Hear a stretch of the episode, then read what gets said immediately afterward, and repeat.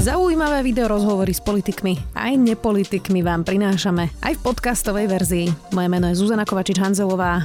Vítajte pri relácii Rozhovory ZKH v audioverzii.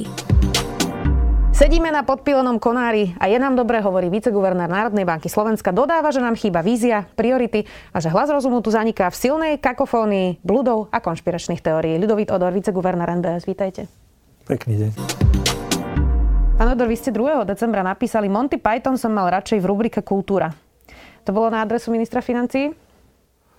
A myslím si, že to tak vo všeobecnosti som uh, myslel, že presne to, čo ste citovali aj pred chvíľou, že ako keby naozaj ten hlas rozumu postupne zanikal a máme tu také chaotické riadenie mnohých procesov a chyba tomu hlava peta, takže to bola taká frustrácia vlastne. Vy ste taký pomerne pokojný typ, takže už aj vy ste frustrovaní? O, pokojný a frustrovaný to, to sa nemusí vylúčovať, ale, ale v poslednej dobe teda e, možno viacej vnímam tie negatíva ako pozitíva. Naposledy sme spolu mali debatu o dôchodkovom systéme. Vláda Smeru tesne pred voľbami schválila neudržateľné 13. dôchodky, zastropovanie dôchodkového veku. Bola to vlastne nekrytá 3 miliarda eur. Teraz nemáte trochu deja vu, keď bola v parlamente tá diskusia, že 500 miliónov e, pre ľudí 60 plus a potom zo dňa na deň vlastne ešte 100 miliónov, čiže to bolo 600 miliónov, že sa tu šermuje vlastne nejakými ako vysokými sumami. Nie je to deja vu? A, tak ono to sa opakuje dosť často. To, to znamená, že taký ten pocit e, som mal za posledných x rokov veľakrát. A aj, aj práve preto, lebo ako, ja som jeden z tých fanúšikov, alebo teda spoluzakladateľov hodnoty za peniaze a som vždy radšej, ak zvážime všetky alternatívy a povie, povieme si, čo je najlepšie, ako strieľať nejaké čísla od boku. Takže a preto vždy, keď nie je za nejakým rozhodnutím nejaká hlbšia analýza, tak e, začnem nad tým rozmýšľať, že či ideme dobrým smerom. Tak to v poslednej dobe máte asi veľa rozmýšľania. Už sme minuli miliardu na plošné testovanie, teraz pol miliardy na očkovanie, alebo neviem, 350 miliónov, alebo koľko to nakoniec bude. Pričom stačilo by povedať povinné očkovanie 60 plus a bolo by to v podstate zadarmo. Máme vôbec toľko peňazí, o ktorých hovoríme teraz, keď sa tu šarmuje práve tými 100 miliónmi? Tak e, záleží od toho, ako sa na to pozeráme. Keď sa pýtate, že či máme na účtoch peniaze, ktoré môžeme na tento účel minúť, tak nie. My si požičiavame každý rok peniaze. Takže e, každý rozpočet je na dlh v zásade doteraz vždy bol v histórii Slovenska. Ale keď sa pýtate na to, či na finančných trhoch sú také podmienky, či si vieme požičať alebo si neviem požičať, tak odpovedie áno, vieme si požičať. Tie momentálne podmienky sú také, že nie je problém. Takže preto ja, ja to skôr vnímam v rovine toho, že či je to naozaj to najlepšie riešenie, či to prináša toľko tých benefitov, aby sme minuli peniaze práve tam, alebo by možno mohli e, byť minuté niekde efektívnejšie. Ešte sa dostaneme aj k tým efektívnejším alebo iným témam, kde treba peniaze. E, ale poďme ešte k tomu, e, že vlastne v týchto chvíľach, ako spolu rozprávame, sa ešte neschválil štátny rozpočet, ale už je to teda na spadnutie, ostatne aj december to vždy býva tak. Ak aj terajšia vládna koalícia vlastne niekedy schváli výdavkové limity, ktoré chcela schváliť, tak ono už avizujú, že teda najskôr to schvália február 2022, ale že terajšie vlády sa to vlastne týkať nebude a povedali, že najprv chcú testovať výdavkové limity. Čo sa dá testovať na výdavkových limitoch? Máte nejaké nápady? Testovať sa to dá vlastne vzhľadom na to, že ten proces je relatívne komplikovaný, či, či to procesne funguje dobre. To je niečo testovanie. Nie je to tá... alibizmus, že ideme to testovať?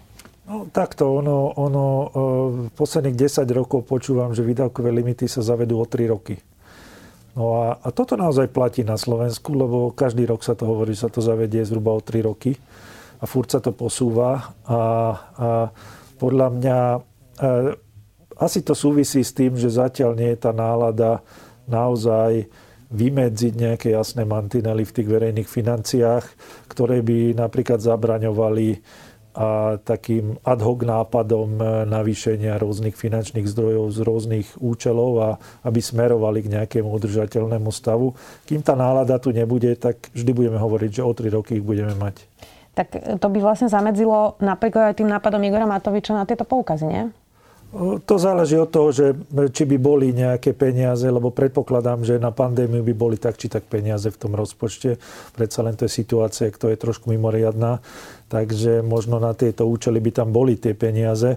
Tam je skôr otázka tá efektívnosť. Vy ste pardon, napísali, e, chýba nám spoločná vízia, určenie priorit a stanovenie realistickej cesty k zlepšeniu. Musíme byť veľmi hladní, lebo veľká slava to nie je. To ste vlastne reagovali na to, že ste e, kedysi analyzovali E, pred desiatimi rokmi štúdiu, teda, že aká je, aký je kvalitný život na Slovensku a parafrazujúc Jana Uptaka ste sa pýtali, ako sa najesť s grafou, tak sa to teda volalo, takže musíme byť hladní, ste teraz povedali. V testovaní vedomostí stredoškolákov sme celý čas cúvali, citácie na jedného výskumníka sú stále nízke, podnikateľské prostredie sa nezlepšuje a viditeľný progres nemáme ani vo vnímaní korupcie. Čiže za tých 12 rokov sme sa nič moc neposunuli, rozumiem tomu správne? Uh pred tými 12 rokmi sme sa snažili vytipovať nejaké indikátory, ktoré nie sú samoučelné, ale hovoria o tom a, a reálnom progrese, ktoré by sme potrebovali. A keď som teraz sa pozrel spätne, lebo tam sme dali aj také ciele, že čo by sme mohli dosiahnuť za 8 rokov.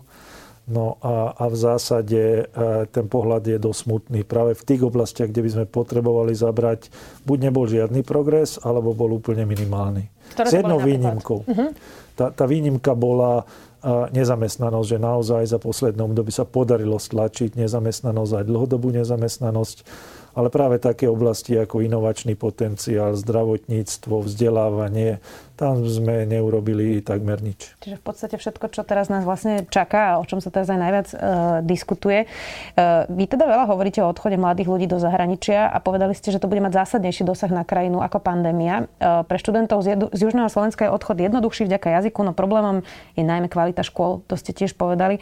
Prečo toto zatiaľ vôbec nepočujeme ako top tému? My sa tu dokola točíme v nejakých zástupných, jednoduchých, možno to nazvem tak pejoratívne, facebookových témach. Veď toto je, je predsa vážna vec.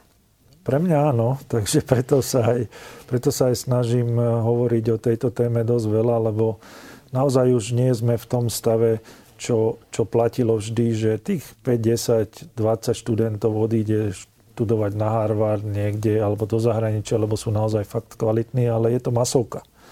Keď sa pozrieme, že ja neviem, 30% študentov okamžite ide preč a ja neviem, do Čiech alebo do, do iných krajín, tak to, to zabolí. To, to nie je len z toho pohľadu, že e, nebudú tvoriť tu nejakú hodnotu, ale to je presne, e, presne tá skupina ľudí, ktorá dokáže a aj v tej e, sfére spoločnosti urobiť e, pomerne veľa. Takže keď tí ľudia tu chýbajú a to je jedna stránka mince a druhá stránka, že ani sa nesnažíme pritiahnuť talent z iných krajín, aby sme možno nahradili niektorých, či už aj z Ukrajiny alebo z Balkánu, tak e, v zásade veľmi ťažko budeme pretvárať tú ekonomiku na, na nejakú modernú pre 21. storočie. Takže zdá sa mi, že tu strácame e, veľký potenciál a pritom sa hádame o, o, o úplné banality niekedy a nemáme pred sebou ten dlhodobý cieľ, tak preto som povedal, že tá vízia chýba, aby sme ťahali za jeden povraz, aby sme riešili tie skutočné problémy, ktoré na nás e, dlhodobo, alebo nás dlhodobo brzdia v tom, aby sme boli úspešnejší. Inak tie štatistiky hovoria, že 21% študentov vlastne tých najlepších odchádza do zahraničia. Keď to porovnáme napríklad s Českou republikou, tam je to číslo 3 až 5%, čiže naozaj skokový rozdiel, výrazný rozdiel. Tam, pričom... je, tam je dokonca najväčší rozdiel v tom, že okolité krajiny síce odtiaľ odchádzajú ľudia, ale viac prichádza, než odchádza. Že oni majú tú bilanciu pozitívnu pozitívnu, kým my máme úplne negatívnu. K nám tiež chodia ľudia, ale do tých 10-11 tisíc a 31 tisíc odchádza. My máme obrovský deficit toho talentu. No a zároveň, keď sa porovnajú financie, tak vlastne slovenské univerzity nedostávajú výrazne menej peňazí, e, len ten výkon je teda horší, ale pritom napríklad aj pri tej školskej reforme, teraz vysokoškolskej reforme, neustále univerzity hovoria, že no my potrebujeme viac peňazí, my nepotrebujeme reformu. Tak nie je toto taká slovenská choroba, že všetci chcú stále viac peňazí a nikto nechce uh, nič zmeniť vlastne na zlom fungovaní, ktoré tu máme? No áno, toto najviac vidno práve v tých oblastiach, ktoré dostali nezávislosť predtým, než boli zreformované, najmä vysoké školy, univerzity alebo aj e, súd, súdnictvo napríklad. Takže tam sme urobili e, chybné poradie tých krokov. No a keď už oni majú samozprávu, nezávislosť, prečo by sa chceli meniť? Jediný, jedine, čo aj sme videli majú na očiach je viac peňazí bez toho, aby ukázali viac kvality. A z hľadiska odchodu talentu to nie je tak, že e, títo ľudia nedocenujú, že na Slovensku je aká dobrá kvalita. No hlasujú nohami a to by si, si mohli všimnúť aj páni rektori a možno byť viac otvorení voči, voči e, reformám školstva. Ja teraz nehovorím, že presne v tej podobe, aký bol návrh, ale mať nejakú iniciatívu, urobiť to e, školstvo také medzinárodnejšie, priblížiť sa európskym štandardom. To by malo byť na každej univerzite úplnou prioritou. Nie len to, že koľko peňazí získavame z rozpočtu. Naozaj platí, že nie sú podfinancované vysokoškolské školstvo ako celok, ale ja by som im rád dal viac peňazí, len, len bolo by dobre, keby aj preto aj niečo urobili. Uh-huh. Arbitrárne rozhodnutia, opäť vás citujem, šermovanie s číslami, absencia dlhodobého plánu, nechuť prevziať za niečo zodpovednosť, aby toho nebolo málo, zároveň tu máme blúdy a konšpiračné teórie, hlas rozumu zaniká v silnej kakofónii. Presne takto sa robí deštrukcia dôvery v štát a vo verejné inštitúcie. Pílime si pod sebou konár, to ste napísali v komentári pre hospodárske noviny tak dá sa za tejto klímy, ktorú podľa mňa cítime asi všetci naozaj, tá nedôvera v inštitúcie je naozaj vysoká a tou pandémiou, aj komunikáciou vlády, aj tými krokmi, ktoré boli často chaotické, nevysvetlené, jeden deň tak, druhý deň inak, um, tak ľudia naozaj vlastne už prestali sledovať alebo vôbec neveria niektorým inštitúciám. Tak dá sa za tejto klímy, ktorú tu momentálne máme, vôbec nejaká reforma robiť? A veľmi, veľmi ťažko, lebo e, práve keď ľudia nevidia racionálne argumenty za mnohými rozhodnutiami, tak veľmi ťažko ich presvedčiť racionálnymi argumentmi v prospech nejakej reformy. A vieme, že samozrejme všetko nové, čo nás čaká, tak e, z nášho pohľadu, z, z povahy ľudí je, je také, že sme nedôverčiví voči tomu. Takže to nie je klíma, kde sa presadzujú dobré reformy. Ale na druhej strane, ak by som to chcel odľahčiť, tak aj keď sa robili tie reformy, tak robili sa najmä e, potom, ako sme boli dosť hlboko v problémoch. Takže keď, e, keď to takto pôjde ďalej, tak e, možno zase príde nejaké obdobie, kedy už naozaj každý bude vidieť, že tie reformy sú naozaj nutné. Tak ste našli niečo pozitívne na negatívnych veciach. Inak tá ohlasovaná reforma jeseň, je teraz december, to už nemá taký hlboký medvedí spánok? Uh, Áno, presne dnes som hovoril, že po tej reformnej jeseni, ak príde hlboký zimný spánok, tak už veľmi ani priestor nebude presadzovať niektoré tie zmeny. Našťastie máme tu aspoň plán obnovy, ktorý má nejaké milníky, ktoré musíme splniť, eh, aby sme z Bruselu dostali peniaze. Len tu je pre mňa kľúčová jedna vec, že opäť ideme tým smerom, že veď niečo skúsime zmeniť a, a tým pádom dostaneme tie peniaze ale nejdeme robiť niečo preto, lebo potrebujeme robiť a potrebujeme to robiť inak. Skúsime len urobiť nejakú kvačku pre Brusel, že volá, čo sme zmenili, dajte nám peniaze. A toto, toto sa mi akože až tak nepozdáva. My nie sme v tej situácii, že, že všetko tu super funguje a potrebujeme len nejaké peniaze z Bruselu. Sami iniciatívne by sme chceli mali chcieť robiť teda nejaké reformy. Čo hovoríte vlastne na daňovú odvodovú reformu Igora Matoviča? My vlastne ešte netušíme, že čo na to koaliční partneri a v akej podobe to vôbec prejde, ale teda predstavil to Igor Matovič. Je to dobrá správa pre verejné financie a podnikateľské prostredie? No zatiaľ vôbec nevieme ani čo bude, ani s akými následkami pre rozpočet, lebo sú tam viaceré položky, ktoré sú také, že rizikové, e, rizikovo napočítané, nie je jednoznačne, takže ja neviem vôbec, že reforma ako celok, aký vplyv bude mať na verejné financie. Zatiaľ sa to javí, že, že skôr bude zvyšovať e, deficit verejných financií. Uvidíme. Podľa mňa sú tam e, niektoré dobré črty, ktoré, ktoré napríklad, keď sme písali štúdiu o tom, že ako posunúť slovenské verejné financie do prvej ligy, pred voľbami, tak sme tam mali, že treba znížiť to priame daňové zaťaženie a zvýšiť skôr to nepriame. Ale samozrejme menej tam vidíme napríklad dôraz na zelené dane, na majetkové dane, ako sme my v, v tej štúdii písali. A menej tam vidíme možno, možno dôraz na tej nízkopríjmovej skupiny, aby aby e, tam napríklad to odvodové zaťaženie výraznejšie klesalo, aby mohli byť viac zamestnateľné tie skupiny ľudí. Takže a povedal by som zatiaľ, ja to berem tak, že to je vízia ministra financí, počkáme si na nejaké finálnu, na nejakú finálnu podobu tej reformy. Ja si myslím, že tá finálna podoba bude iná, než tá, ktorá bola momentálne predstavená v tých bodoch. Takže ho, zatiaľ to nemám veľmi ako hodnotiť, skôr to berem ako, ako vlastne nejaký, nejaký hrubý zámer ministra financí, akým smerom by asi chcel pokračovať. Nejaký nástrel na debatu. Ten nástrel na debatu ale vidíme napríklad pri tých rodinných prídavkoch. Čo hovoríte na to, že a je to dlhodobý trend vlastne na Slovensku, e, že ideme zvyšovať prídavky na deti, ale povieme, že teda menej dostanú tí, ktorí pracujú. A to sú práve tie najchudobnejšie deti, ktoré by to možno najviac potrebovali. Tak nie je to trošku naopak, že e, táto zásluhovosť nás vlastne dostane do toho, že tie najchudobnejšie deti, ktoré by to najviac potrebovali, vlastne dostanú menej peňazí len pre nejakú chiméru, že vlastne tí si to zaslúžia menej? Neviem, ako to mám inak nazvať. Ako ja si myslím, že tam v tej e, reforme je relatívne veľký dôraz na, na kvázi takú rodinnú politiku pre pracujúcich. Presne ako vy hovoríte, to som nejak tak vycítil e, z tých opatrení. Ako pre mňa je úplne kľúčové a že a čo chceme akože dosiahnuť touto reformou. A chceme e, dosiahnuť to, aby, e, aby ja neviem, ľudia mali viac detí, tak väčšinou vieme zo zahraničia, že tie finančné incentíva pomáhajú relatívne málo. A chceme e, dosiahnuť to, že naozaj tie marginalizované skupiny, aby sme dali šancu tam tým deťom, tak to samozrejme týmto nedosiahneme. No a Takže vidím to tak, že kvázi taká prorodinná politika pre pracujúcich, čo samozrejme z politického dôvodu môže dávať nejaký zmysel. Pre mňa samozrejme by, by dával väčší zmysel sa priamo sústrediť na tie rodiny, ktoré to vyslovene potrebujú, ale nie len finančne. Ja si myslím, že aj infraštruktúrne mať dobre predškolské vzdelávanie, mať sieť škôlok, jaslí, aby naozaj sa dal život pracovný aj rodinný nejakým spôsobom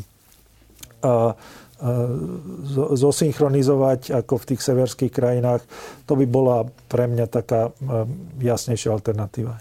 Ja e, nechcem vás úplne tlačiť do komentovania politiky, ale, ale, ale zaujímavá, čo na to poviete. Igor Matovič, keď prezentoval tú reformu, napríklad tú časť o živnostníkoch, to je vždy veľmi citlivá vec, e, lebo živnostníci samozrejme by museli platiť výrazne viac, teraz platia veľmi málo oproti zamestnancom, to je proste fakt. E, Lenže Igor Matovič to komunikoval, ako keby to boli nejakí kaviarenskí povalači s notebookmi, ktorí musia zaplatiť viac e, a dal do kontrastu vlastne toto, alebo nejakého kotlára, ktorý chodí opravať kotle. E, ale ten trh práce sa naozaj veľmi mení. Vlastne to freelancerstvo, keď to poviem po anglicky, je naozaj stále väčší a väčší trend pri tom dynamickom e, trhu práce. E, tak nie je táto komunikácia trochu problém, že jasné, musíme sa rozprávať o tom, že živnostníci nemôžu platiť výrazne nižšie odvody aj dane oproti zamestnancom, ale že to nebudeme vlastne zjednodušovať na, na nejakého robotníka versus nejakého kaviarenského povalača? Ako podľa mňa uh, úplne máte pravdu v tom, že ten budúci svet uh, trhu práce je tak, taká flexibilita. Dokonca sa stierajú aj, aj, aj národné hranice, že sú ľudia, ktorí pracujú pre štyri rôzne firmy v štyroch rôznych krajinách. Takže z tohto titulu ja si myslím, že tá forma, tá prúžnosť tu musí zostať a musí mať adekvátnu uh, formu možnosti výberu pre tých ľudí a bude to čoraz viacej v tejto rovine. A ja som sám navrhoval niekedy v minulosti, aby postupne sme e, zvýšili napríklad odvodové zaťaženie pre živnostníkov v minulosti práve kvôli tomu, že sa mi zdá, že mnohí si ani nevedomujú, že aké napríklad dôchodky budú dostávať z tých minimálnych odvodov, ktoré majú. Takže Určite nejaký krok e, je potrebné urobiť. A ja samozrejme nepovažujem e, živnostníkov za, za nejakú e, triedu, ktorá len, by som povedal, sa snaží uniknúť daňovej povinnosti. Predsa len často je to aj otázka naozaj rizika ísť do toho. A, takže viem si predstaviť nejaké privilégia pre, pre túto skupinu ľudí. A ale ja, ja to berem ako produktívna a e, časť e, ľudí na Slovensku, ktorí, ktorí naozaj e, celá táto skupina bude narastať a ktorí aj, aj prinášajú nejakú pridanú hodnotu. Pre, na, pre spoločnosť, ale samozrejme aj ja som za to, aby sme urobili určité kroky v tejto oblasti. Na druhej strane, keď už hovoríme teda napríklad aj o tej reforme nemocníc, všetky okolité štáty skokovo zvýšili platy zdravotníkov. E, naozaj veľká téma na celom svete nedostatok lekárov, zdravotných sestier, sanitárov, záchranárov. E, ten rozdiel pri sestrach je napríklad s Českou republikou až 500 eur pri mesačnej výplate. To je naozaj veľmi veľký rozdiel. Je toto udržateľné? A určite nie je to udržateľné. A najmä kvôli tomu, že pomerne veľa lekárov máme aj už priamo v dôchodkovom veku alebo veľmi blízko, platí to najmä pri tých všeobecných lekároch. A sestry idú do zahraničia, navyše teraz dostali obrovský nápor. Ja som si tak naivne myslel, že možno zdravotníctvo bude e, takým výťazom trošku toho covidu, že naozaj viac sa tam preinvestuje, aj, aj tie procesy sa zlepšia, aj, aj dátovo, aj softvérovo, všelijako. Zatiaľ, zatiaľ sa to nedeje a, a ak to budú pociťovať teda aj zamestnanci e, tohto sektora, čo vydávam celkom často v novinách, tak e, je naozaj veľké riziko, že budeme mať obrovský problém, ako pritiahnuť e, vôbec na Slovensku z iných krajín zdravotníkov a sestry, najmä kvôli tomu, že, že od nás budú odchádzať nie len kvôli platovým podmienkam, dosť často vôbec e, akože pracovné podmienky ako také e, sú považované za, za e, dôvod, prečo ľudia odtiaľ to odchádzajú. Záchranári protestovali aj teraz pred parlamentom, lebo im zvýšili plat na budúci rok o 34 eur. To už je také, že radšej mohla byť nula, nie? To už je také po dvoch rokoch pandémie ako trošku provokácia, alebo sa mi to len tak zdá? O, tak... to je taká valorizácia iba, nie? Áno, áno, samozrejme. Tak. To asi nemôžeme hovoriť o zvyšovaní platov. Viem, že nemáte vešteckú gulu, ale z toho, čo zatiaľ vidíme z tej reformnej jesene, alebo teda asi lepšie povedať reformnej zimy, uvidíme, ako to dopadne. E, z tých diskusí o závažných otázkach, o, e, o rozpočte, e, čo vlastne čaká Slovensko? Lebo zatiaľ to na žiadne zásadné reformy, presne ako ste hovorili, okrem toho plánu obnovy, kde si škrtáme teda, že či splníme peniaze, nevyzerá. No nevyzerá. to, to, to máte pravdu. Uh ja akože dávam, dávam ešte tomu šancu v tom, že predsa len ten plán obnovy a vyžaduje, aby sme tam mali nejaké milníky splnené, takže určite k týmto reformám sa vrátime. Trošku, čo je negatívnejšie, samozrejme to, že niekedy tie politické názory sú tak diametrálne odlišné, že na konci príde kompromis, ktorý vlastne nikomu nevyhovuje a už vôbec nie je Slovensku. Takže e, bude to asi ťažký pôrod a čaká nás možno, ja neviem, či aj reformná zima alebo reformná jar, ale, ale určite viem veľmi dobre z minulosti, že reformy sa dajú najľahšie robiť a politicky predať v tých prvých dvoch rokoch vládnutia, čo som pripomínal vlastne pred rokom, že najmä v súvislosti s s reformou dôchodkov a s reformou verejných financií. Tá už vyzerá, že je pase. Takže e, to bude aj z politického hľadiska veľmi ťažké. Takže v tejto situácii byť nejakým extrémnym optimistom a neviem, ja, ja neviem byť, takže skôr vnímam tie rizika, že tie skutočné reformy e, budú skôr také ojedinele prípady. Máte nejaké vysvetlenie, pán Odor, prečo ľudia ako vy, ktorí v podstate pracujú na strane štátu a majú naozaj hlboké analýzy toho, že čo treba urobiť. Dokola roky hovoria, keď urobíme toto, o pár rokov sa stane toto. E, a teraz ja neviem, to môžeme začať naozaj hoci, hoci ktorou oblasťou UHP robilo analýzu o psychickom zdraví, že keď do toho investujeme, myslím, 120 miliónov, tak sa nám rokmi vráti 700, alebo taká nejaká šialená suma tam bola. Tak čím to je, že vás politici vôbec nepočúvajú. Že tá debata sa nakoniec vždy zdecimuje presne na to, čo ste hovorili, že majú úplne odlišné názory, často bez faktov, bez čísel, nejaké možno pocity, politické heslá. Prečo vás nepočúvajú politici? No, to je taký, že normálny stav, si myslím, e, takmer, takmer všade, že analytici prichádzajú s nejakými nápadmi reforiem a potom ľudia a politici e, robia rozhodnutia Takže potiaľ je to v poriadku, že samozrejme a nemusia nutne počúvať všetkých, e, všetky tie názory alebo návrhy, ktorý, ktoré analytici vypracujú len tá miera je trošku veľmi ďaleko už teraz. To znamená, že v mnohých krajinách aspoň tá debata je zarámcovaná, že áno, máme tieto štyri možnosti, kde chcete dať peniaze, čo je pre vás priorita, pozrite sa, tu sú také možné výsledky, to sú iné výsledky, že má to takú štábnu kultúru, by som povedal, to rozhodovanie. A, a na Slovensku zatiaľ, e, zatiaľ je to tak, že ako keby, e, áno, sú analytici, čo musia nejaké prepočty robiť, ale my sme politici a my potom rozhodneme aj tak, ako chceme. A v demokracii je to úplne normálne, v poriadku. To čo, to, čo ale má veľmi negatívny efekt, je, že potom čoraz viac mladých ľudí bude chcieť robiť pre štát tú analytickú robotu, ak všetko robia do šuflíkov, alebo, alebo potom vidia, že aj tak v konečnom dôsledku je niečo diametrálne odlišné na stole. Takže toto ja vnímam ako problém, lebo ja som sa snažil moju kar- e, celú moju kariéru budovať tie analytické kapacity na tých ministerstvách v prospech toho rozhodovania. Ale pri takejto situácii to je extrémne demotivačné. Je to zatiaľ najhoršie, ako si pamätáte teraz? Alebo sme iba v tom momente, vždy sa to v momente zdá najhoršie, keď sa na to pozriete tak z vrchu? A, ako nemyslím si, že je to najhoršie. Boli už nejaké podobné obdobia ako, ako, ako teraz.